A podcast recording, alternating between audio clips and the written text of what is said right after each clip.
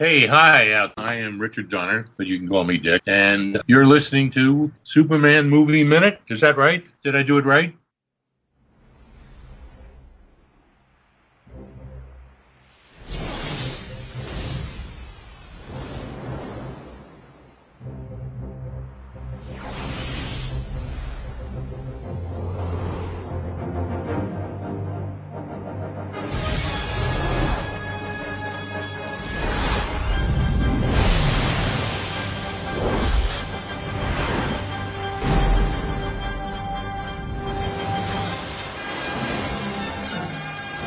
Hello and welcome to another thrill-packed episode of Superman 3 Movie Minute, the show that scrutinizes, analyzes, and you'll believe a man can fly as 1983 Superman 3, five minutes at a time. Proud member of the Fire and Water Podcast Network, I'm one of your hosts, Chris Franklin, and joining me on this journey through time and space is Rob Kelly. Hey Rob, how's it going? It's going great. We are in the middle of the, the legendary junkyard fight, which, again, if memory serves, runs about 25 minutes in this movie. in our memories, it does anyway. yeah, it's, it's amazing what your childhood, what your memories of your childhood are. And then when you confront them as an adult, you're like, uh, no, that's not exactly right. But this time out, we have a very special guest. You know him as the author of such comics and video games as Green Lantern, Iron Man, Ghost Recon, and his own award winning graphic novel series, The Only Living Boy and The Only Living Girl. But we know him as the world's biggest Golden Pharaoh fan. It's our friend David Gallaher. Welcome to the show, David. Hi guys, thank you so much for having me. That's great to have you. I have to we have to ask, Rob and I have asked this of all our guests. What is your history with Superman 3? Uh, this was the fourth movie my parents ever took me to a movie theater to see. So I think the first one was Superman, the second one was The Fox and the Hound, the third was Superman 2, and uh, this one was Superman 3. I saw it when it came out um, with my summer camp group. And uh, it happened to also be the day we were moving. So after the movie got out, I went in the wrong direction and ended up going with my summer camp group thinking they were going to take me back to summer camp. But my parents couldn't find me, and my parents started moving without me. So, jeez, my it was like I went wrong. I went on the school bus to get back to summer camp, and everyone was at summer camp. It's like, why are you here? I was like, because you know it's summer camp. And they're like, no, your parents were supposed to pick you up because you're moving to the new house today. And I was like, oh, oops. And I was very terrified by after seeing this movie. It was going like cyborg woman and junkyard fights and weird opening Rube Goldberg esque kind of uh, pratfalls. You know, it was it was a very different Superman movie than I was anticipating. Being primed with Superman with George Reeve and Super Friends. This was a very different type of movie for me as a kid. Yeah, David, I'm sorry if this is a sensitive topic, but did you ever see your parents again? No, no, no, no. I was raised by a kindly Kansas couple.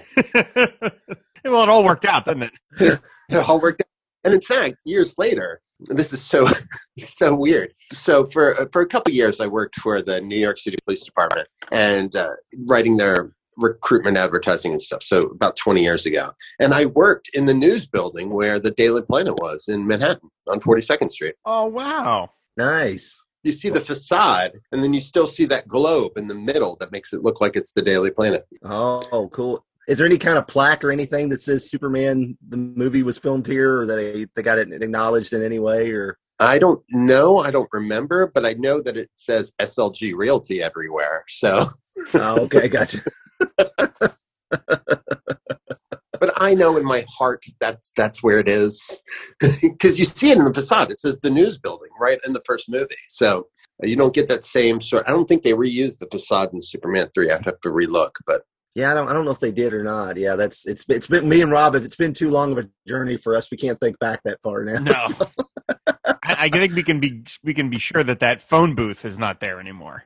Right, outside right. in front of the building. Yeah, I, I, I, my understanding too is you may possibly be the biggest Gus Gorman fan on the planet. Is that true, David? It is true. I am probably the biggest Gus Gorman fan in the world. I believe that he's secretly Brainiac.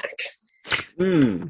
Okay. I have a whole theory planned out for Gus Gorman's return to the DC universe. that was very elaborate. I, some of you may know that I curated a list of all the multimedia characters that had debuted in DC Comics other media, but never in the comic books themselves. So a couple years ago, in the before times, I uh, pitched a, uh, basically a, a crisis that would bring some of them to Earth. So you'd see like Nartan and Gus Gorman and characters from the Superboy TV show and uh, weird obscure characters from Super Friends and stuff like that. In the way that like Harley Quinn was brought from the cartoons into the DC universe, or Firestar from Spider-Man's Amazing Friends into the Marvel universe.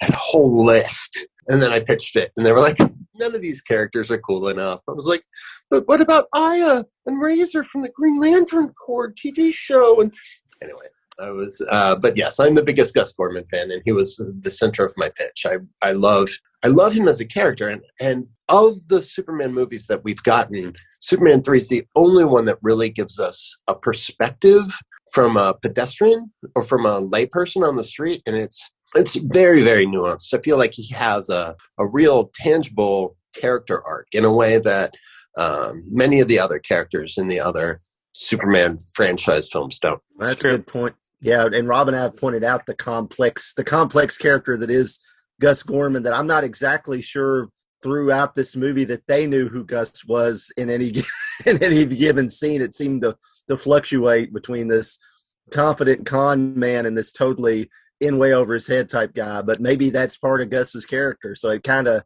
it could kind of work. But man, I tell you, with all this multiversal stuff going on with the DC movies and in the Marvel movies and everything, I, I think the time is is come back around for you to pitch that again. I'm just going to say.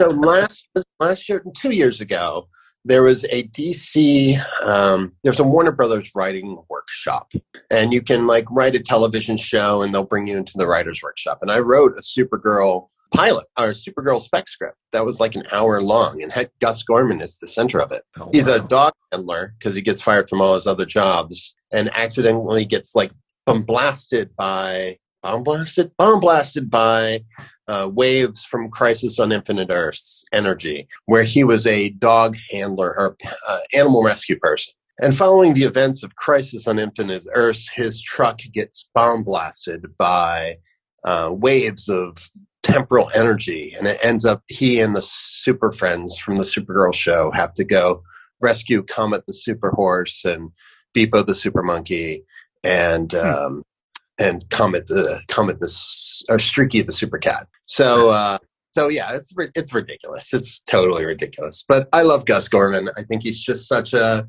he's he's like um, a bumbling version of Rick Jones. Mm. you know, like if you think about Rick Jones, Rick Jones, one of the centerpieces of Rick Jones in the Marvel universe was that he was the human at the center of almost everything. You know, the Incredible Hulk, he was a partner for Captain America, hung out with Captain Marvel, uh, was even a superhero for a while, and uh, traveling musician. Like everybody loved Rick Jones. And I feel like Gus Gorman is that version. Gus Gorman could be that version. I am. I'm his. I'm his supporter. Doesn't hurt that I was a Richard Pryor fan and watched like Pryor's Place and uh, Moving Out or Moving.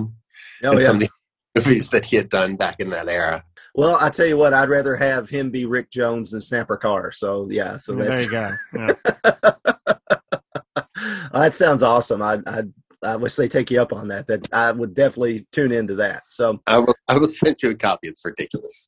Okay, cool. Thank you. I, I, I know this is not a hot take, but I would love like a who's who of all the ancillary characters that you compiled. You know, like if oh. DC had done that, like all their licensed characters, in one you know, like Gus Gorman and the Wonder Twins and Golden Pharaoh, like just everybody that can't be in the regular Who's Who because of copyright, but here they all are in their own little side world. Oh, I would have eaten that up. And, man, yeah, and when it gets so it gets so beautifully obscure. Like when you look at like the um there's a re- I think it's in Brazil. There's a whole other level of of super friends action figures because they had the license to in Brazil when Kenner was making the superpowers action figures. Brazil had the license to make new action figures with those molds, and that it gets totally everything gets totally weird after that.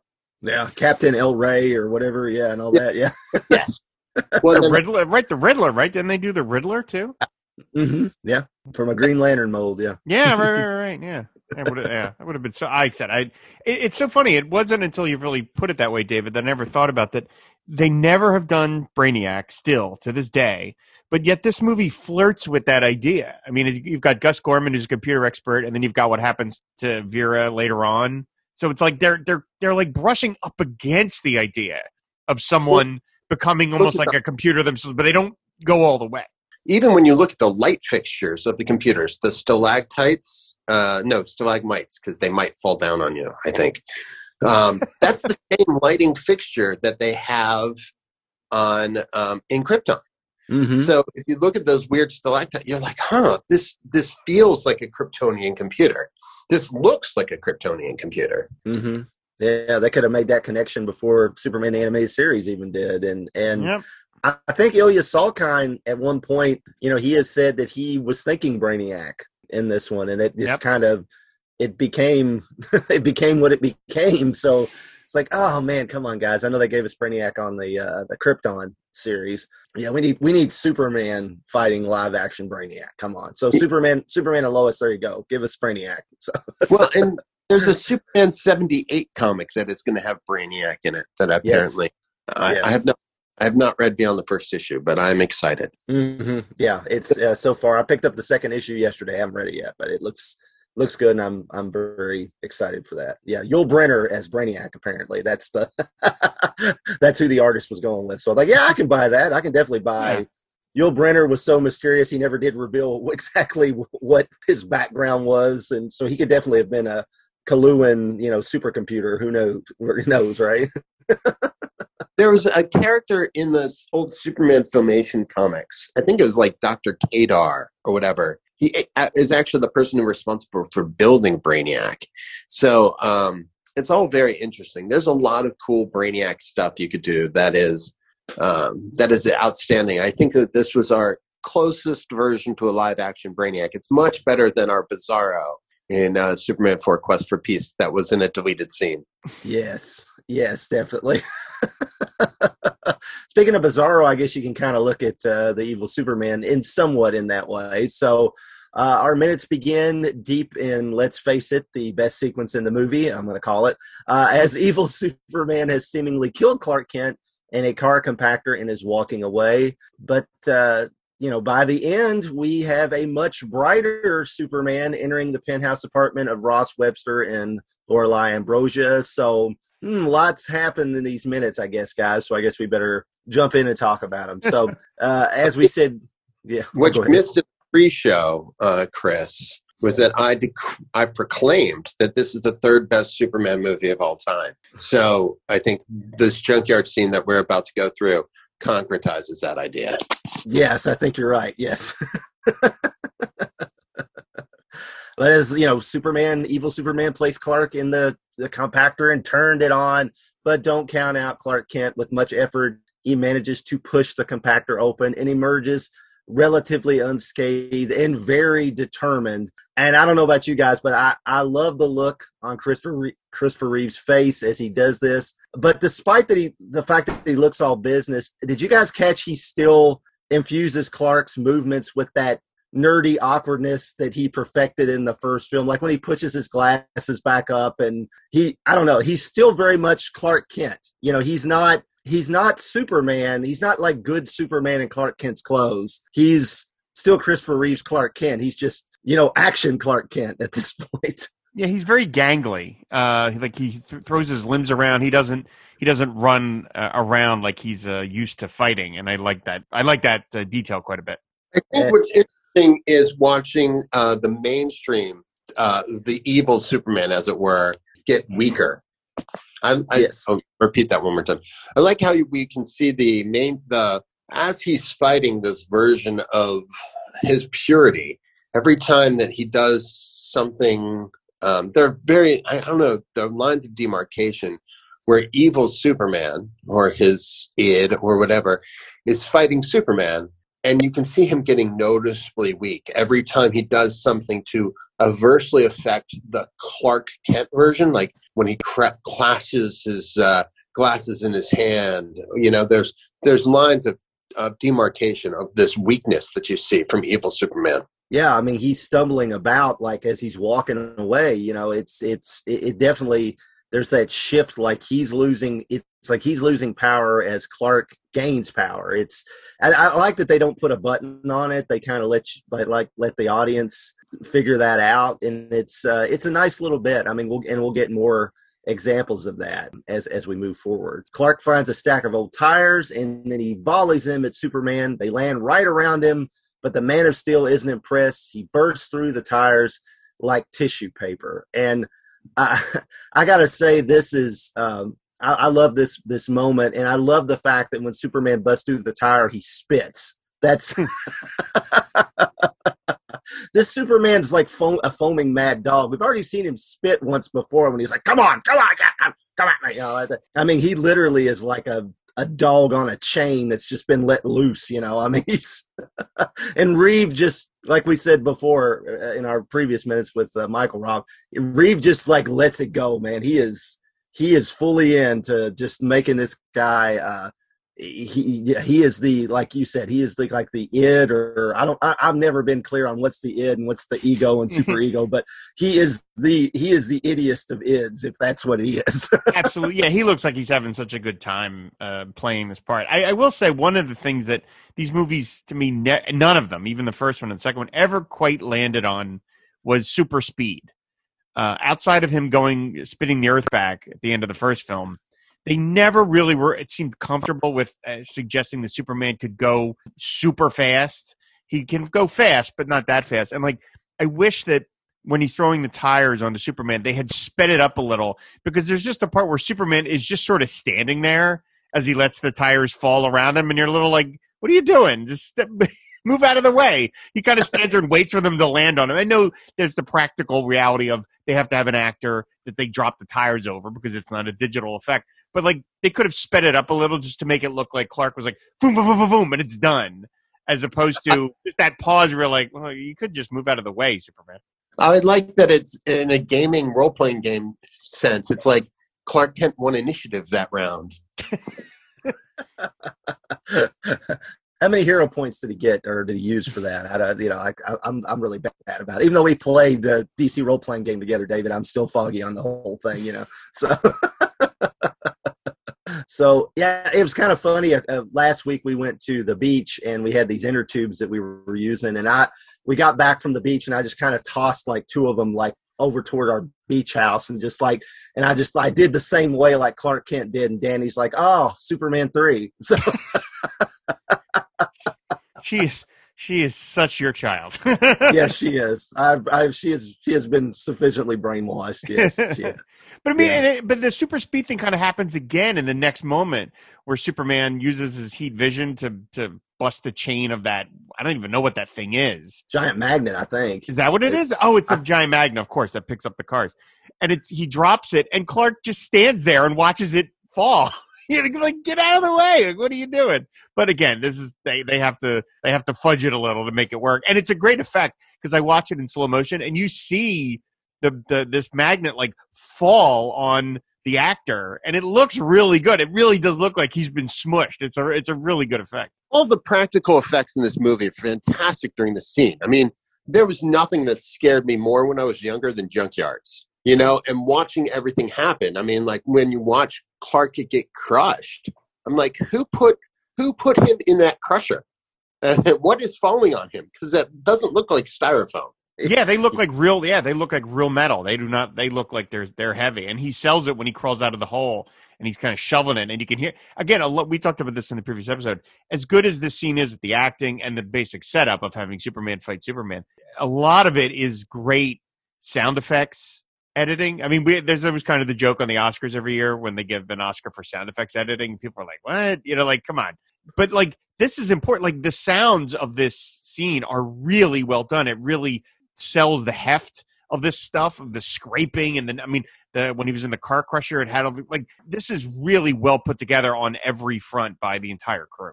And if you if you have seen the other two movies, you can tell the audio cues they're using here the same ones they use for God, God, the same ones they use for Zod. I'm sorry, not God, Zod. Freudian, Freudian slip there, David. yeah, I know. when you see the uh, when you see the Kryptonian criminals, anytime you see them, Non and Ursa, it's the same music. Mm-hmm. That's this. It's the soundtrack for evil Kryptonians, apparently. You know, so yeah, it's. I, I do love too that we were talking about how Superman is getting weaker and his heat vision doesn't seem to be. He doesn't have a continuous beam. It's got spurts of uh, mm-hmm. you know I, I, you know it's always just like one continuous laser beam and, and and actually we'll see by the end of these minutes it's a continuous laser beam again.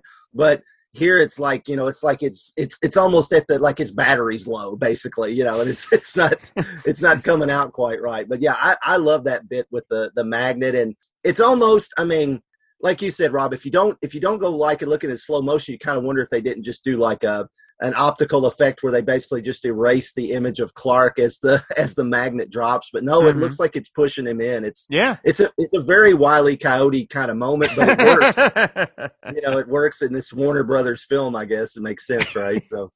he has like a little. He hold up a little sign that says like "revolting," isn't it, or something? yeah.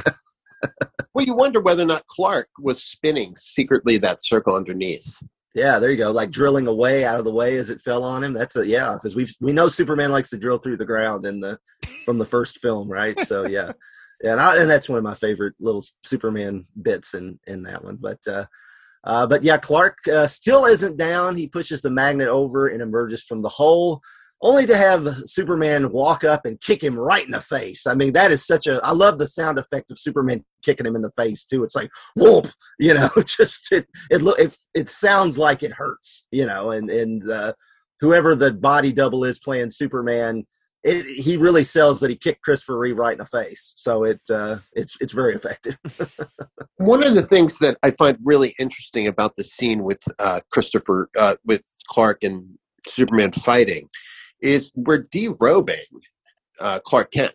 You know, between the acid spilling on his jacket and removing his uh, glasses, we're literally taking elements of Clark away, stripping those down. That's a good. That's a good point. Yeah, I like that. So it's like it's almost like you're peeling the layers of Clark Kent to get back to the the the real Superman underneath, which we literally see at the end of the scene. Right, right. I like that. That's nice. Yeah. I, I noticed through all this that I love the look of Superman as he like, you know, kicks Clark, walks up to him and picks he picks him up and walks him over to the uh the car crusher and he's got this i mean he's got this scowl that clint eastwood would look at and go damn you know i mean it's it's it's i mean yes it's it's very it's very over the top in some ways but i mean that's i mean that perfectly works for this character because whatever this synthetic kryptonite has done. It's brought every whatever little bad uh, parts of Superman's personality are inherent in any human being, or you know, I guess a humanoid being, I should say. It's brought him to the surface. So it, it, it's. I just like the fact that Reeves' body language changes, his face.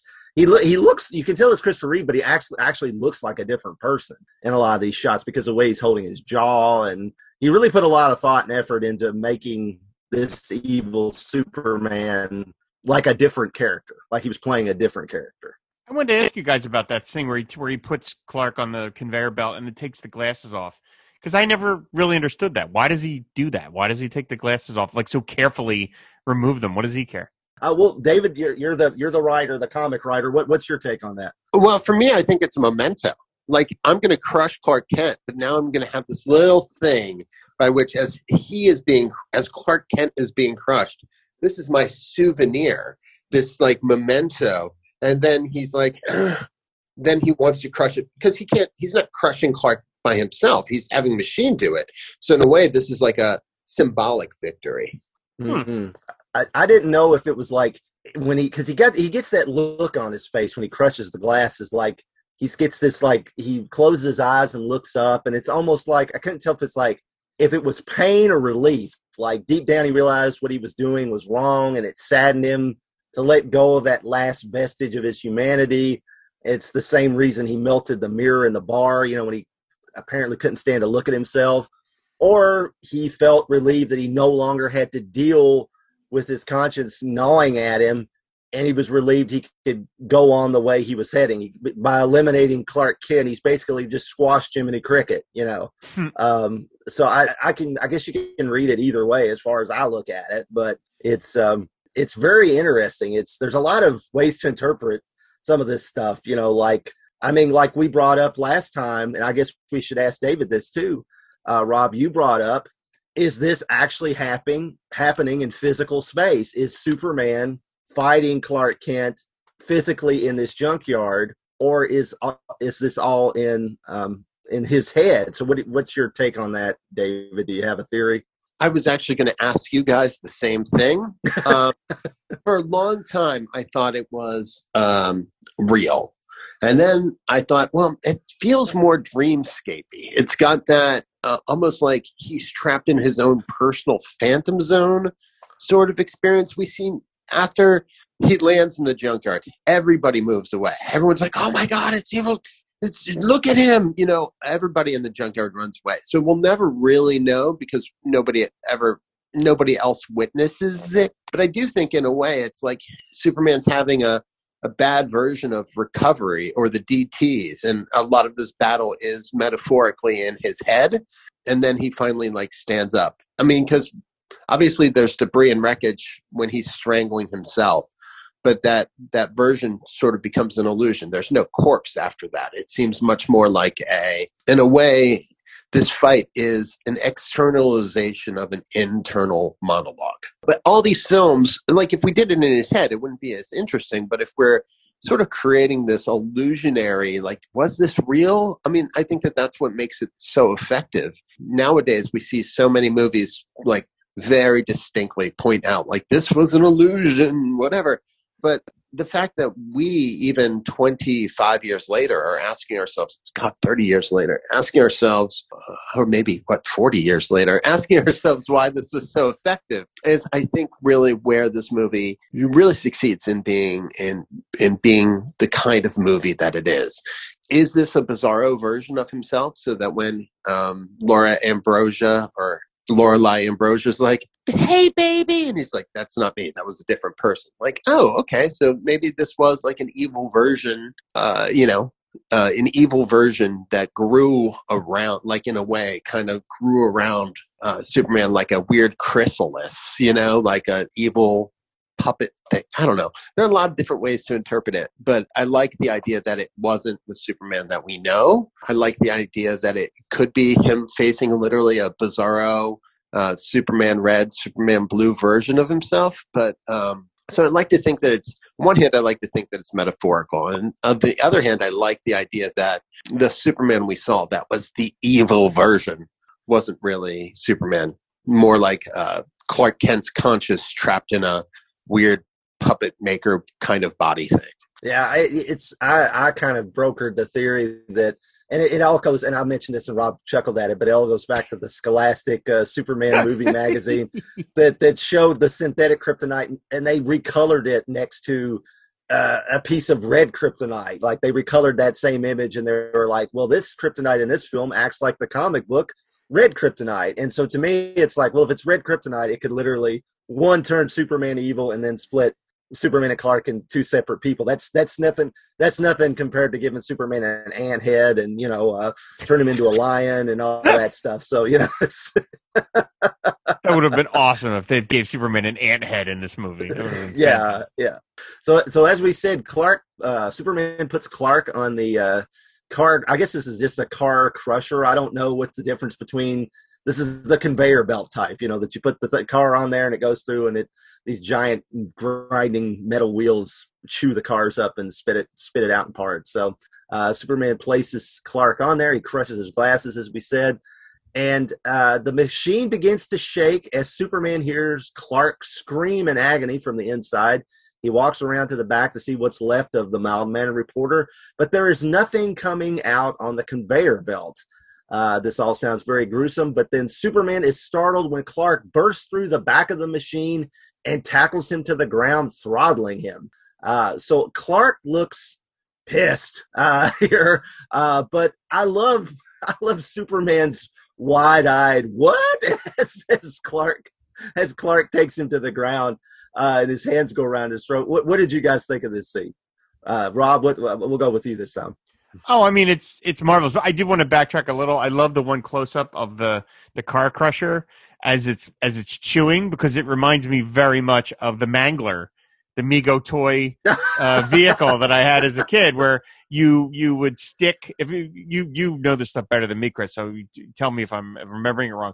But what I remember was is that it was had like a foam mouth, and you shoved your you could shove your your comic action or your pocket heroes into it and then on the back end it would spit out like a, a paper flat version of different yep. characters. Is that right? I know it did the green goblin. I i i know that there's a flat piece of the green goblin that was that was inserted in the box shows spider-man punching the green goblin into this thing. Yeah so right. yeah yeah yeah yeah. I had it. There's a picture of me at christmas getting the mangler and i'm so proud. I'm holding it up to the camera I'm so excited. So that's just when I saw those jaws. I was like, "Oh, this Superman's going to get eaten by the Mangler." That's what it is. Uh, it, it, it's not a. There, unfortunately, there's not a flattened super, uh, Christopher Reeve Clark Kent that comes out the back. No, that, uh, no. That also reminds me of the uh, the uh, Batman Green Hornet crossover on the Batman '66 series, where Batman and Robin, where it looked like they had been put into a was it a, a, a sheet music machine, and when they came oh, out, that was like big posters of them. Yeah. But yeah, I love how the Mangler stops. You know, and like I said, when I was a kid, junkyards were like worse than graveyards. It was like for some reason I thought junk could come out and hurt you, or that something would be uh, something would destroy you. So this whole idea of Superman fighting Superman in a junkyard, I think haunted my haunted my nightmares for years. But I do love that the machine stops, and I love that he crushes his glasses. The only part of this that didn't really ring true to me was sort of in the same way that the uh, Superman 2 when Clark comes back and beats up the bully at the end of the diner scene at that end cap. It's I think it's in both the Donner cut and in the Lester cut, Superman 2. When Clark comes in and beats up the guy who stole, stole his stool in the middle of the movie, I'm like, that doesn't seem very Superman or Clark Kenty watching Clark Kent strangle Superman feels a little over the top to me. I'm like, this is not Superman's not really a punchy physical combaty guy. So watching him strangle something does feel a little untrue to me. Of of all the things in this movie that I don't like, and there aren't many. That's the one thing where I'm like, huh, maybe not strangle him, maybe headlock him, knock him out. Strangles feels so intimate. He didn't snap his neck, at least, you know. Yeah, there's that at least. I, you know, that's a good point. I mean, this is very. I mean, he looks beyond. He's enraged when he comes out, and it.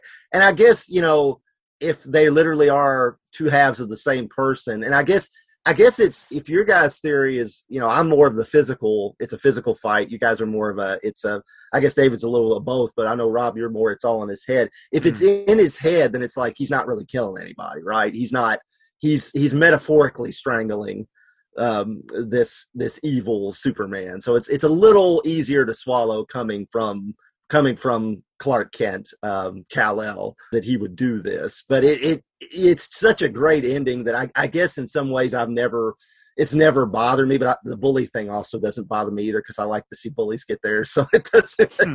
even though I agree that it is a little, it's, you know, I, I, I, don't, I don't disagree with folks who thinks think it's out of character uh, for hmm. Superman, but, um, but yeah, I, it's, it's such a, such a great scene, and it's done. You know, again, the effects are done pretty well. There's like a little when he starts to fade away. There's there's a little bit of a you can see like maybe his head isn't quite as like the the mat around his head isn't quite around the top of his head or, or something like that. But um, the rest of it looks looks great, and it's just a minor niggle that you can barely you only notice when you're watching it on you know a blu-ray or you know digital 4 4k or something you know and then you can see it now but uh, i didn't even notice it when you said it i, I didn't even it's very very i've seen this movie i've never noticed it okay well good good i'm glad it's just me i'm glad it's just me i i've been, been really bad about noticing things i didn't want to notice in this movie hmm. like wires and things this time i need to quit paying so much attention i guess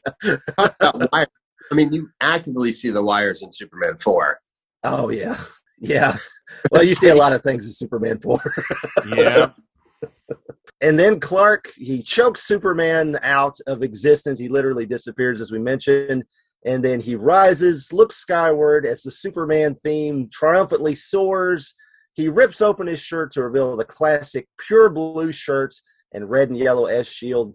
Superman is back. And Rob, I don't think I don't remember people, you know, the kids cheering like you did in Superman 2, but I'm pretty sure everybody like cheered and clapped at this scene when I saw Superman 3 in the theater. So this moment will never not work. You know, they, they they they didn't do it that many times. They didn't go to the well that many times, but it always works. You put that you put that John Williams music in, and you zoom in on the S Shield, and it, I mean, you know, come on, the S Shield is the greatest comic book symbol of all time. Not it's not Batman, it's it's the S Shield, and the zoom in is just it's just no matter what. It's almost like um I kind of think of like Casino Royale, where through the whole movie uh, you didn't really notice that they never said Bond, James Bond until the very end. And then it comes in and you're like, oh, yeah, they were saving it. And it's to me, this is that moment. Like it's just so, per- you, you don't think about that. You don't really see the shirt rip that much. And then bang, there it is. And it just, you're like, oh, all right, we're back now. Now things are going to kick into gear. So it's, it's, whenever you're writing these movies, I imagine you're just designing, when's the perfect time to put this in? Because it's just, it, it, it's a un, failable movie moment. Yes. Well, and what's so interesting is that in the previous movies, sometimes you see him just switching costumes instantly while he's like dropping out of a window and his costume changes, or he's running through a hallway and you see sort of a, uh, running through an alleyway and you see a blur. The the shirt rip here is uh, of the three movies we've seen so far. I think this is one of the most classic versions of it, aside from maybe where you see him no, I think this is the most classic version of it. Because um, even when he's doing that first thing where he's saving Lois, he's going through a revolving door, so we don't mm-hmm. get to see the classic shirt rip. Uh, you see it real. Well, you see it and he's running, but this, you know, across the street. But this, I, I have to, and I know Rob. Rob's gonna be like, "What?" I have to. I have to change my opinion that this, this is the greatest shirt rip ever. Oh. Uh, Oh my God! Really? Yeah, I, I, wow. Yes, I know, I know. But uh, hear me out, hear me out, because I banged on uh, David about the the Superman two alley change. That it's the best shirt rip. I the, it's the best transformation from Clark to Superman. Still, the alley change because it is all those Curt Swan drawings of Superman, Clark Kent running and changing into Superman at super speed. So it, it's still the best transformation from Clark to Superman. But this is the best isolated shirt rip because it's I mean it's it's so important to the story. It and Reeve has that I don't know, there's this profound look of I don't know if it's a humility, sense of duty. It's it's this look like, okay, I'm taking this back on. I'm going to do it. You know, I'm I'm I've you know I'm not going to sh- I'll, I'll, never let you down again. You know that kind of you know that, it's it's it's that um, he's got this look. He's looking skyward. Is he looking up at Rao Jor-El, who is? The sun, because the sun's where he gets his power. I, I don't, I don't know. It, it's, it's, it's just very, you know, it's Reeves' look on his face just adds to this epic nature of this. That it's, you know, the hero is back, and it's, it's, he does it in such a way, and, and I mean, the camera zooms in on his S, and as it fades into the next, um, dissolves into the next shot, and it's, um, part of it too is we talked brought up that Starlog magazine, that poster book David brought up. I had the poster of this on my wall for years, and I kept that copy of that poster and a few of the others. The magazine itself didn't survive too well. Uh, and Rob was nice enough to send me a nice copy a few years ago. But and then Andrew, my son, had it on his wall for years and years and years. So that image of Christopher Reeve, and you know, it's it's it was in our house. If you look up Christopher Reeve Superman, it's going to come up. I mean, it's it's probably the most single iconic image from this film. Uh, so, I mean, I have to I, I have to kind of you know watching these movies and doing the the movie by minute. I have to now say, yeah, this is the best shirt rip ever. Although I still get jazzed about the alley scene, and it's great. This this means more to this movie than that meant to that movie. You know, so Right. Well, one of the things that's nice too is that it's such a contrast against visually, such a contrast against the junkyard.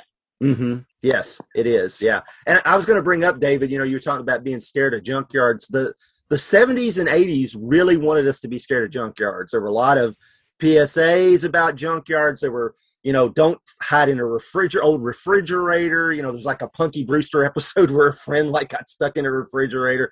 There's a episode of Shazam where kids hide in a junkyard and almost get crushed by a car crusher, and Captain Marvel has to come in and pull the car back down. It's a Jackson Bostwick episode. So, um, so yeah, the, we were we were told in the it was almost like it was almost like the way that you know entertainment for years has tried to tell us that oh look out for quicksand. It could be in your backyard you know and, and you can you can drown in quicksand.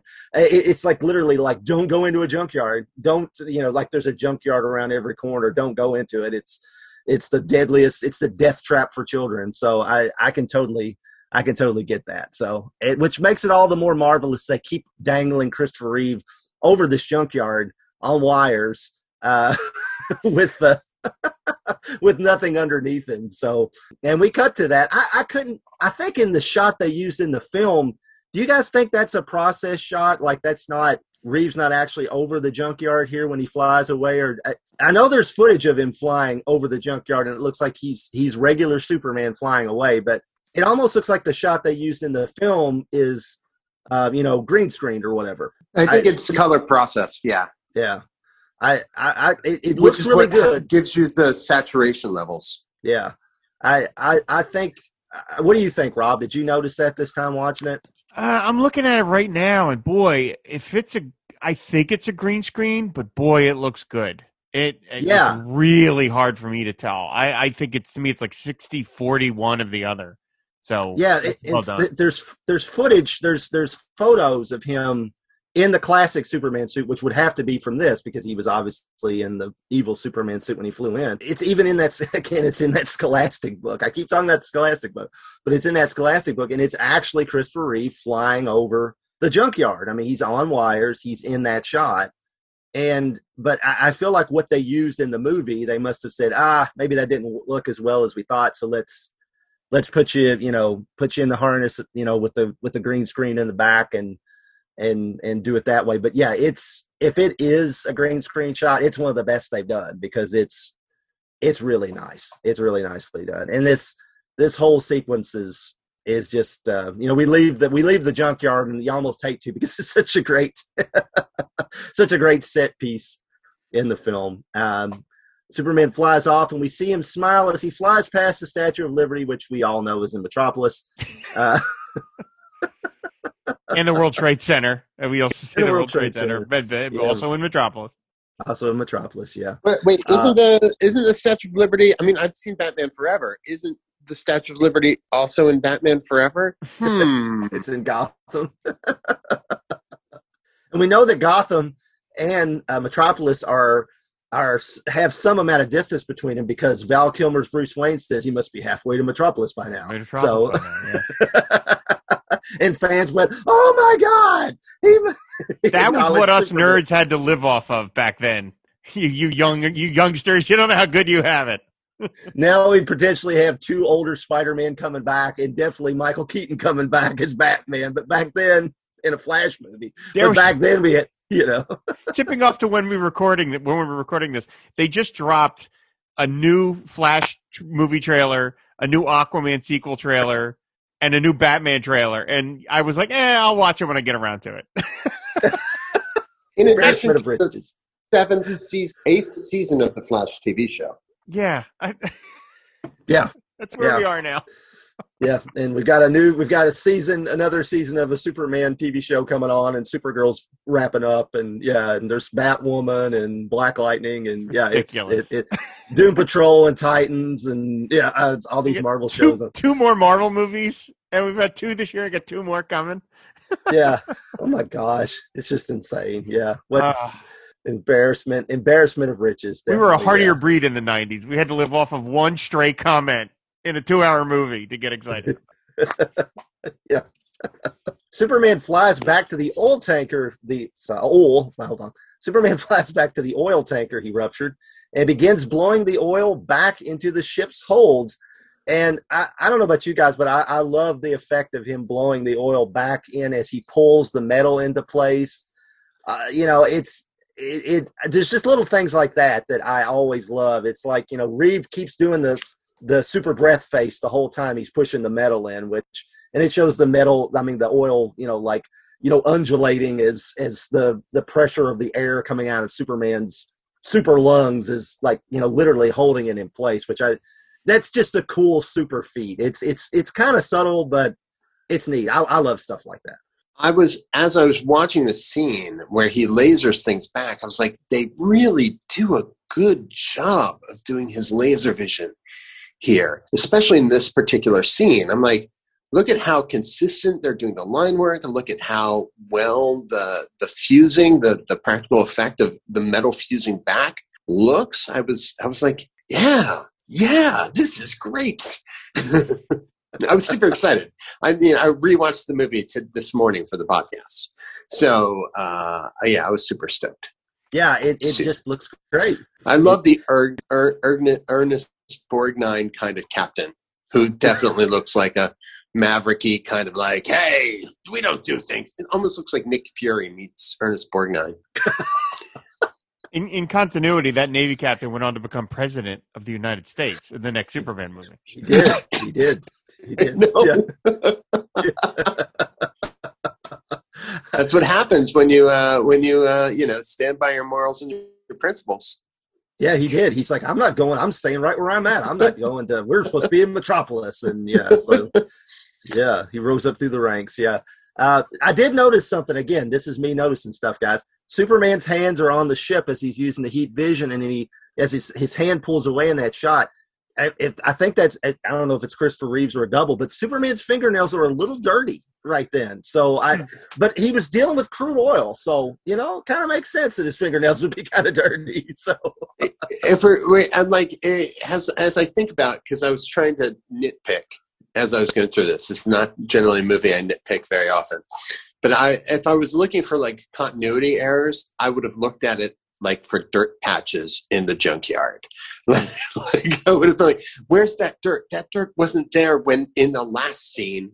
I decided not to do that. this time. I was like, because you know how difficult it is to track dirt in a continuity, like doing continuity uh, supervising. Oh. Man, you know, oh, that's that scene. He has dirt all the way. Clark has dirt all the way up his back, and then it has less dirt on his back there. Is is that a continuity mistake? I decided to not do that. I, I was I was like really trying to rein in my nitpicking of the of this movie. I, I, will say this because I had that poster hanging up so long. Christopher Reeves Clark, uh, they did a good job of keeping. He got one little smudge of dirt on the the uh, right hand side of his um, uh, jaw, uh, near his mouth, and it stayed on there. I think through about every scene, and it's in the shirt rip scene. So they whoever either they filmed that all pretty consistently, or whoever was the continuity person was like the makeup guy. Did you put the dirt back up on it near his mouth? Put the dirt back on his mouth. You know, so make sure you do that. Uh, and, I think we're getting into the weeds for Rob. we, we, are, but th- this is what happens when when me and Rob have covered these Superman movies like five minutes at a time. We start to lose, slowly lose our minds. But uh, yeah, it's a hazard of the job. Yeah. Uh, uh I, go ahead. What were we gonna say? Oh no, you go ahead. You go ahead.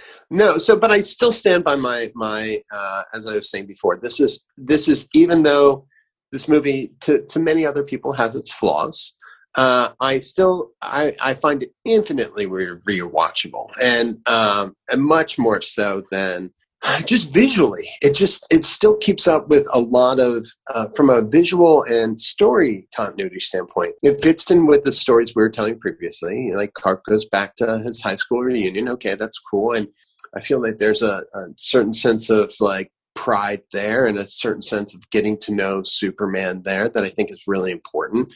I love the um, I love the journey of Gus Gorman. We've talked about before. I love the um, evil Superman stuff. I love Robert Vaughn in this movie. There's so much to like about this movie, even though it it sort of like straddles that uh, weird vein between Bronze Age and Silver Age Superman stories. Like eh, in a way that Super Friends kind of does when Super Friends battle Frankenstein's monster or whatever. Like it, it it's silly, yes, but is it fun and rewatchable? Absolutely. Much more so than I, I find many of the other Superman movies to be. Not Yeah. the first two. The first two are uh, first two are great, and I like that even forty years later. So creators are looking back at this movie with a certain sense of, of goofy pride. You know, they make fun of it lightheartedly in the Crisis on Infinite Earths crossover. There's uh, nods to it in the the last season of Supergirl. Um, there's a lot of fun to be had with this movie, even down to uh, Superman and Lois riffing off the scene of Superman freezing a lake to stop a nuclear meltdown.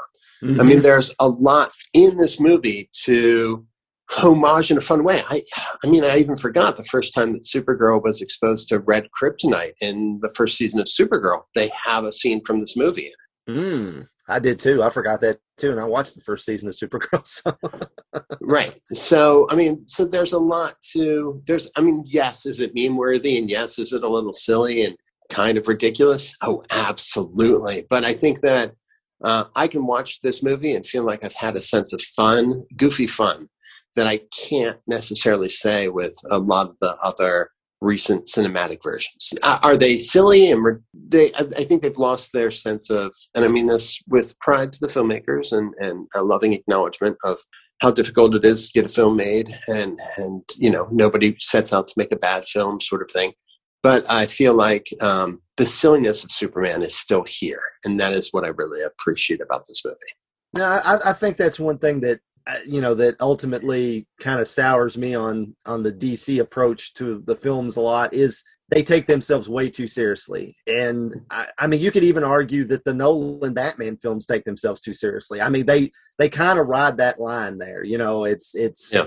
It's it's like you know, okay, guys, you- you're trying to get a little too dark, too realistic, and too gritty for a guy running around in a bat suit. You know, I mean, it's like, you know, it's it's it's a it, it we love it. It's absurd, but I think you know if you go too if you bring it too much into into actual reality, then it starts to fall apart. You know, you need to Right. kind of have a, a semblance of a, a semblance of normal reality around it, and it seems to work better. Which these movies they had that heightened sense, and, and, and like we've said, the the James Bond movies of this time.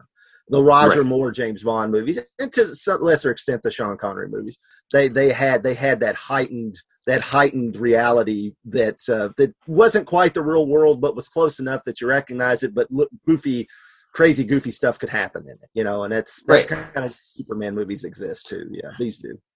and the first two superman movies still have that i mean otisburg is classic but they still have this sense of kind of fun little silliness about it you know like um, as serious as those movies are they do they're able to break the tension with a little bit of like ridiculousness. And and i really appreciate it, that about this movie is is that it there are some probably missteps from where it was um, written and conceived to its execution but uh, it's still infinitely fun and you can see it, it has it wears a lot of its heart on its sleeve. And and is at least trying for the same sense of humor that the first two superman movies had that balance between like goofy and fun and serious.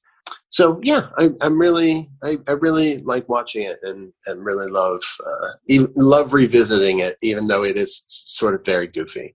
I i, I could talk about it i could go on dissertations about uh, its level of execution, but talking about it for five minutes keeps me a little more more restrained.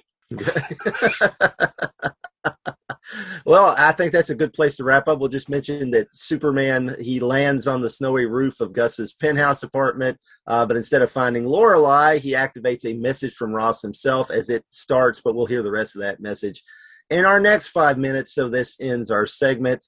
Uh, and I think, David, I think you put that very, very well. Your thoughts on the film, and so I don't even have to ask you that because you did it, and that's great. So thank you. Uh, so uh, why don't you tell folks where they can find you and what you're currently working on, if you can tell us? I can't really. T- I'm working on a couple of really awesome video games that I can't really tell anybody about. But um, and then I just finished The Shield for Archie Comics, which came out in June with art by Rob Liefeld. And then I um, am doing and they have some really cool uh, video game work. That stuff has a lot longer lead time. And then people can find me on the internet at Twitter. I'm at David Gallaher at Twitter, uh, or my website, davidgallaher.com. And, uh, and occasionally you will see me um, on, on the Facebooks. So at David Gallaher Writer on Facebook. Very, very nice. And we'll be looking for the solicitations for that Gus Gorman 83 series from DC I'm waiting, Comics. I'm waiting. Cannot wait. uh, be sure to check out the other fine shows on the Fire and Water Network at fireandwaterpodcast.com. There's a lot that Rob and myself host, and Rob just wrapped up another movie minute show. Rob, you're wrapping up Citizen Kane Minute. How's that feel? Uh, yeah, by the time uh, this episode is out, Citizen Kane will be Citizen Kane Minute will be done. Um, yeah, I'm I'm proud of it. I'm glad I did it, but uh, I'm also glad it's over. these, these shows are a lot of work. yes. Well, wait, and what's interesting is that uh, we could say, uh, we won't, that Superman 3 is the Citizen Kane of Superman movies, but we won't. I, I think I think we're I think we're done here. I think Superman the movie is the Citizen Kane of Superman movies, but you know, it's I could be wrong. well, when I said it was the third best Superman movie of all time, that was fine. But when I push it to the Citizen Kane of Superman movies, Dave, David, I think there might be a gas leak in your apartment. I don't know. You check that. Or you know, sometimes you just want to push it just a little bit with Rob, and this is great.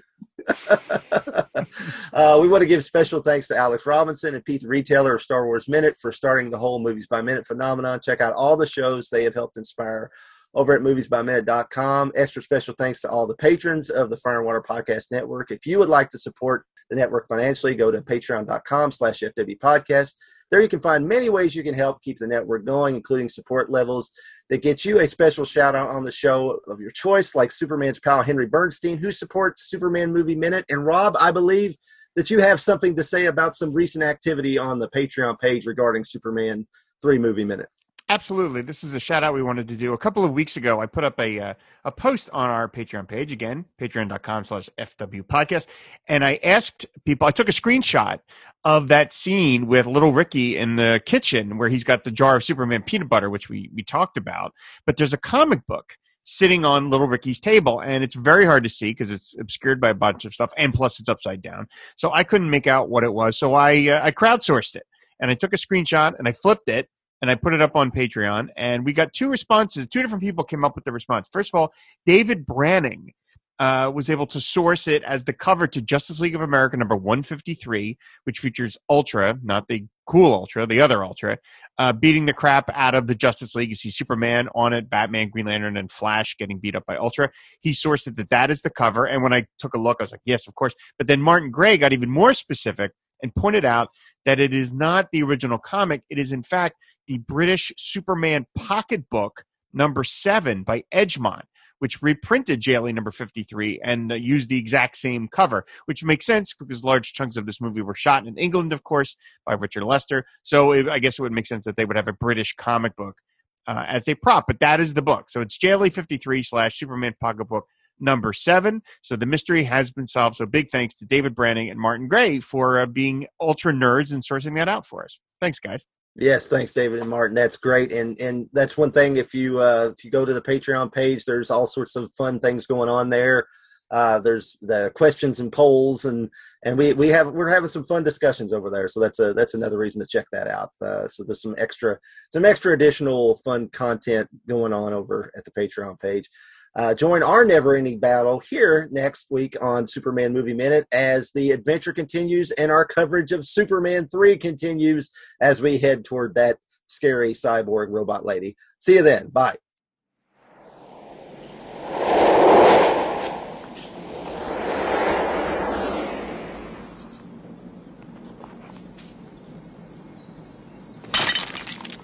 Giorgio, per favore. E grazie. Thank you.